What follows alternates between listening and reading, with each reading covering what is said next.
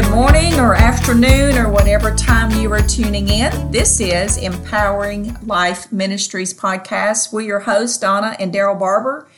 It is Monday, October the 31st, 2022. And as of tomorrow, another month will be down. And it's flying by. It's flying by. And we have been really talking a lot about faith that prevails. But before we jump into that today, I just want to remind everyone to take a moment to share our podcast. We had some couples over the other night, and I was just so happy to hear them say what a blessing, you know, the podcast has been to them. You know, got a text this morning saying what a blessing it was. And, you know, I'm thankful for that, because I think that what we're really trying to do is just to take the Word of God and see how it applied to others and how we can apply it to ourselves. Well, we're trying to create a resource is what we're trying to do that's going to help build our families, because that's the most important thing we can do as followers of Jesus Christ is we got to make our families strong. If your families are strong, your church will be strong. Yes. And you do that by getting the Word put into your heart. And that's what we want to do in these podcasts. We want to build you with the Word of God. And, you know, that's the good thing about the Bible. It lets you see the good, the bad, and the ugly. And you see, for David, for an example, you see David and all his triumphs over the giant and things like that. But then you also see David and his failures and weaknesses. Yes. You know, God lets you see both sides of the coins, because these were, even in the New Covenant, it talks about when it's talking of Elijah, these were men of like passions.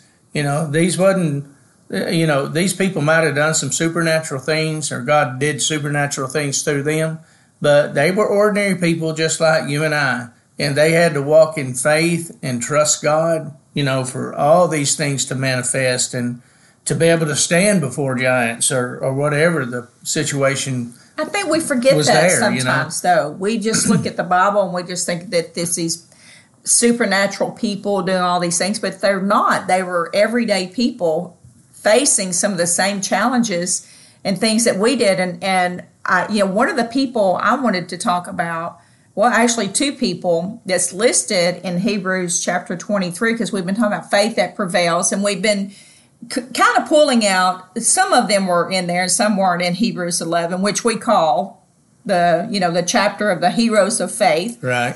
But I came across one we don't normally talk about.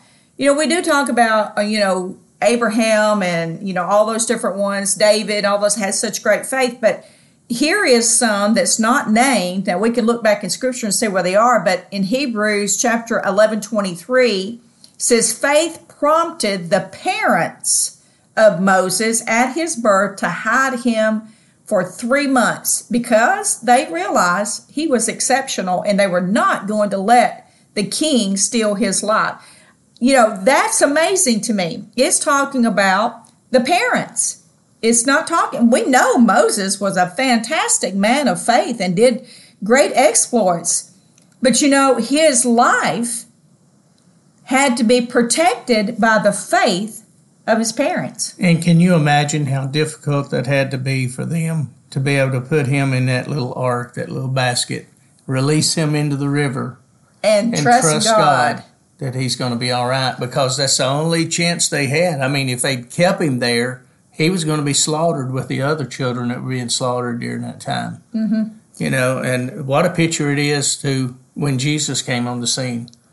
The same kind of scenario went forth where they went out to kill all the men childs, you know, that were 2 years old and younger. Because they knew of that promised seed. It was going to be a deliverer there. But what great faith that they had in that. And I think about even with Moses' parents and hiding him that time until they released him. You know, our lives, we were really protective when our kids were little.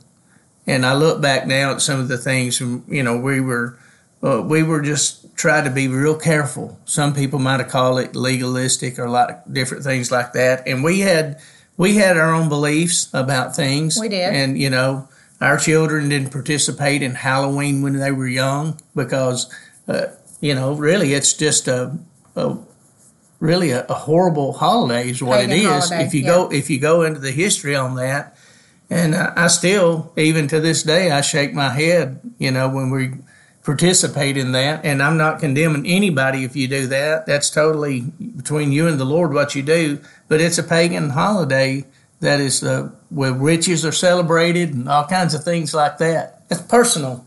It's personal. It is. And, it is. But I was just really taken back by looking at there in Hebrews where it's talked about the faith of the parents. And for me, you mentioned that about we had to have faith for our own kids. And I still believe that today, that parents have to have that faith to trust God, because we cannot be with our kids 24/7. That's right. It's just not possible. But if we have faith in that, and I'll tell you something else we had faith in. We had a trust in the Lord that the word he spoke over our children was going to come to pass. And then as parents, it brings it back to us to train them up in the way that they should go. And then we can trust and have faith that the call of God upon their lives. And of course, when they get grown, it's all up to them. And we can still have faith and believe God. And I just encourage all parents right now, if you have older children that are not following the ways of the Lord, place them in the hands of God, just like Moses' parents had to do with him. They had to place him in a place where only God could take care of him. Well, we just got back from our men's retreat, and one of those, that scripture you just said, I've got that scripture in there, what I'm sharing with the men of God. What you shared them? Yeah, about, train up a child. Oh, yeah. The ways go. Because if you look that up and search that out, train up a child means to put a word in their mouth. And their belief systems are developed by what we believe as parents. Mm-hmm. And I'm with Moses, Amram, and Jochebed. That's who they were. Yeah. That's quite the names, right? Yes. Amram and Jochebed. But anyway, I really understand what they did. All the parents didn't do what they did. They didn't. And they made a decision themselves because they were responsible. They were the pastors of their house. And they had the that's good. The direction that they were bringing for their children and what they were going to do in that. And even the statements I made earlier, as parents, you make your own decisions. You don't do stuff because other people do it.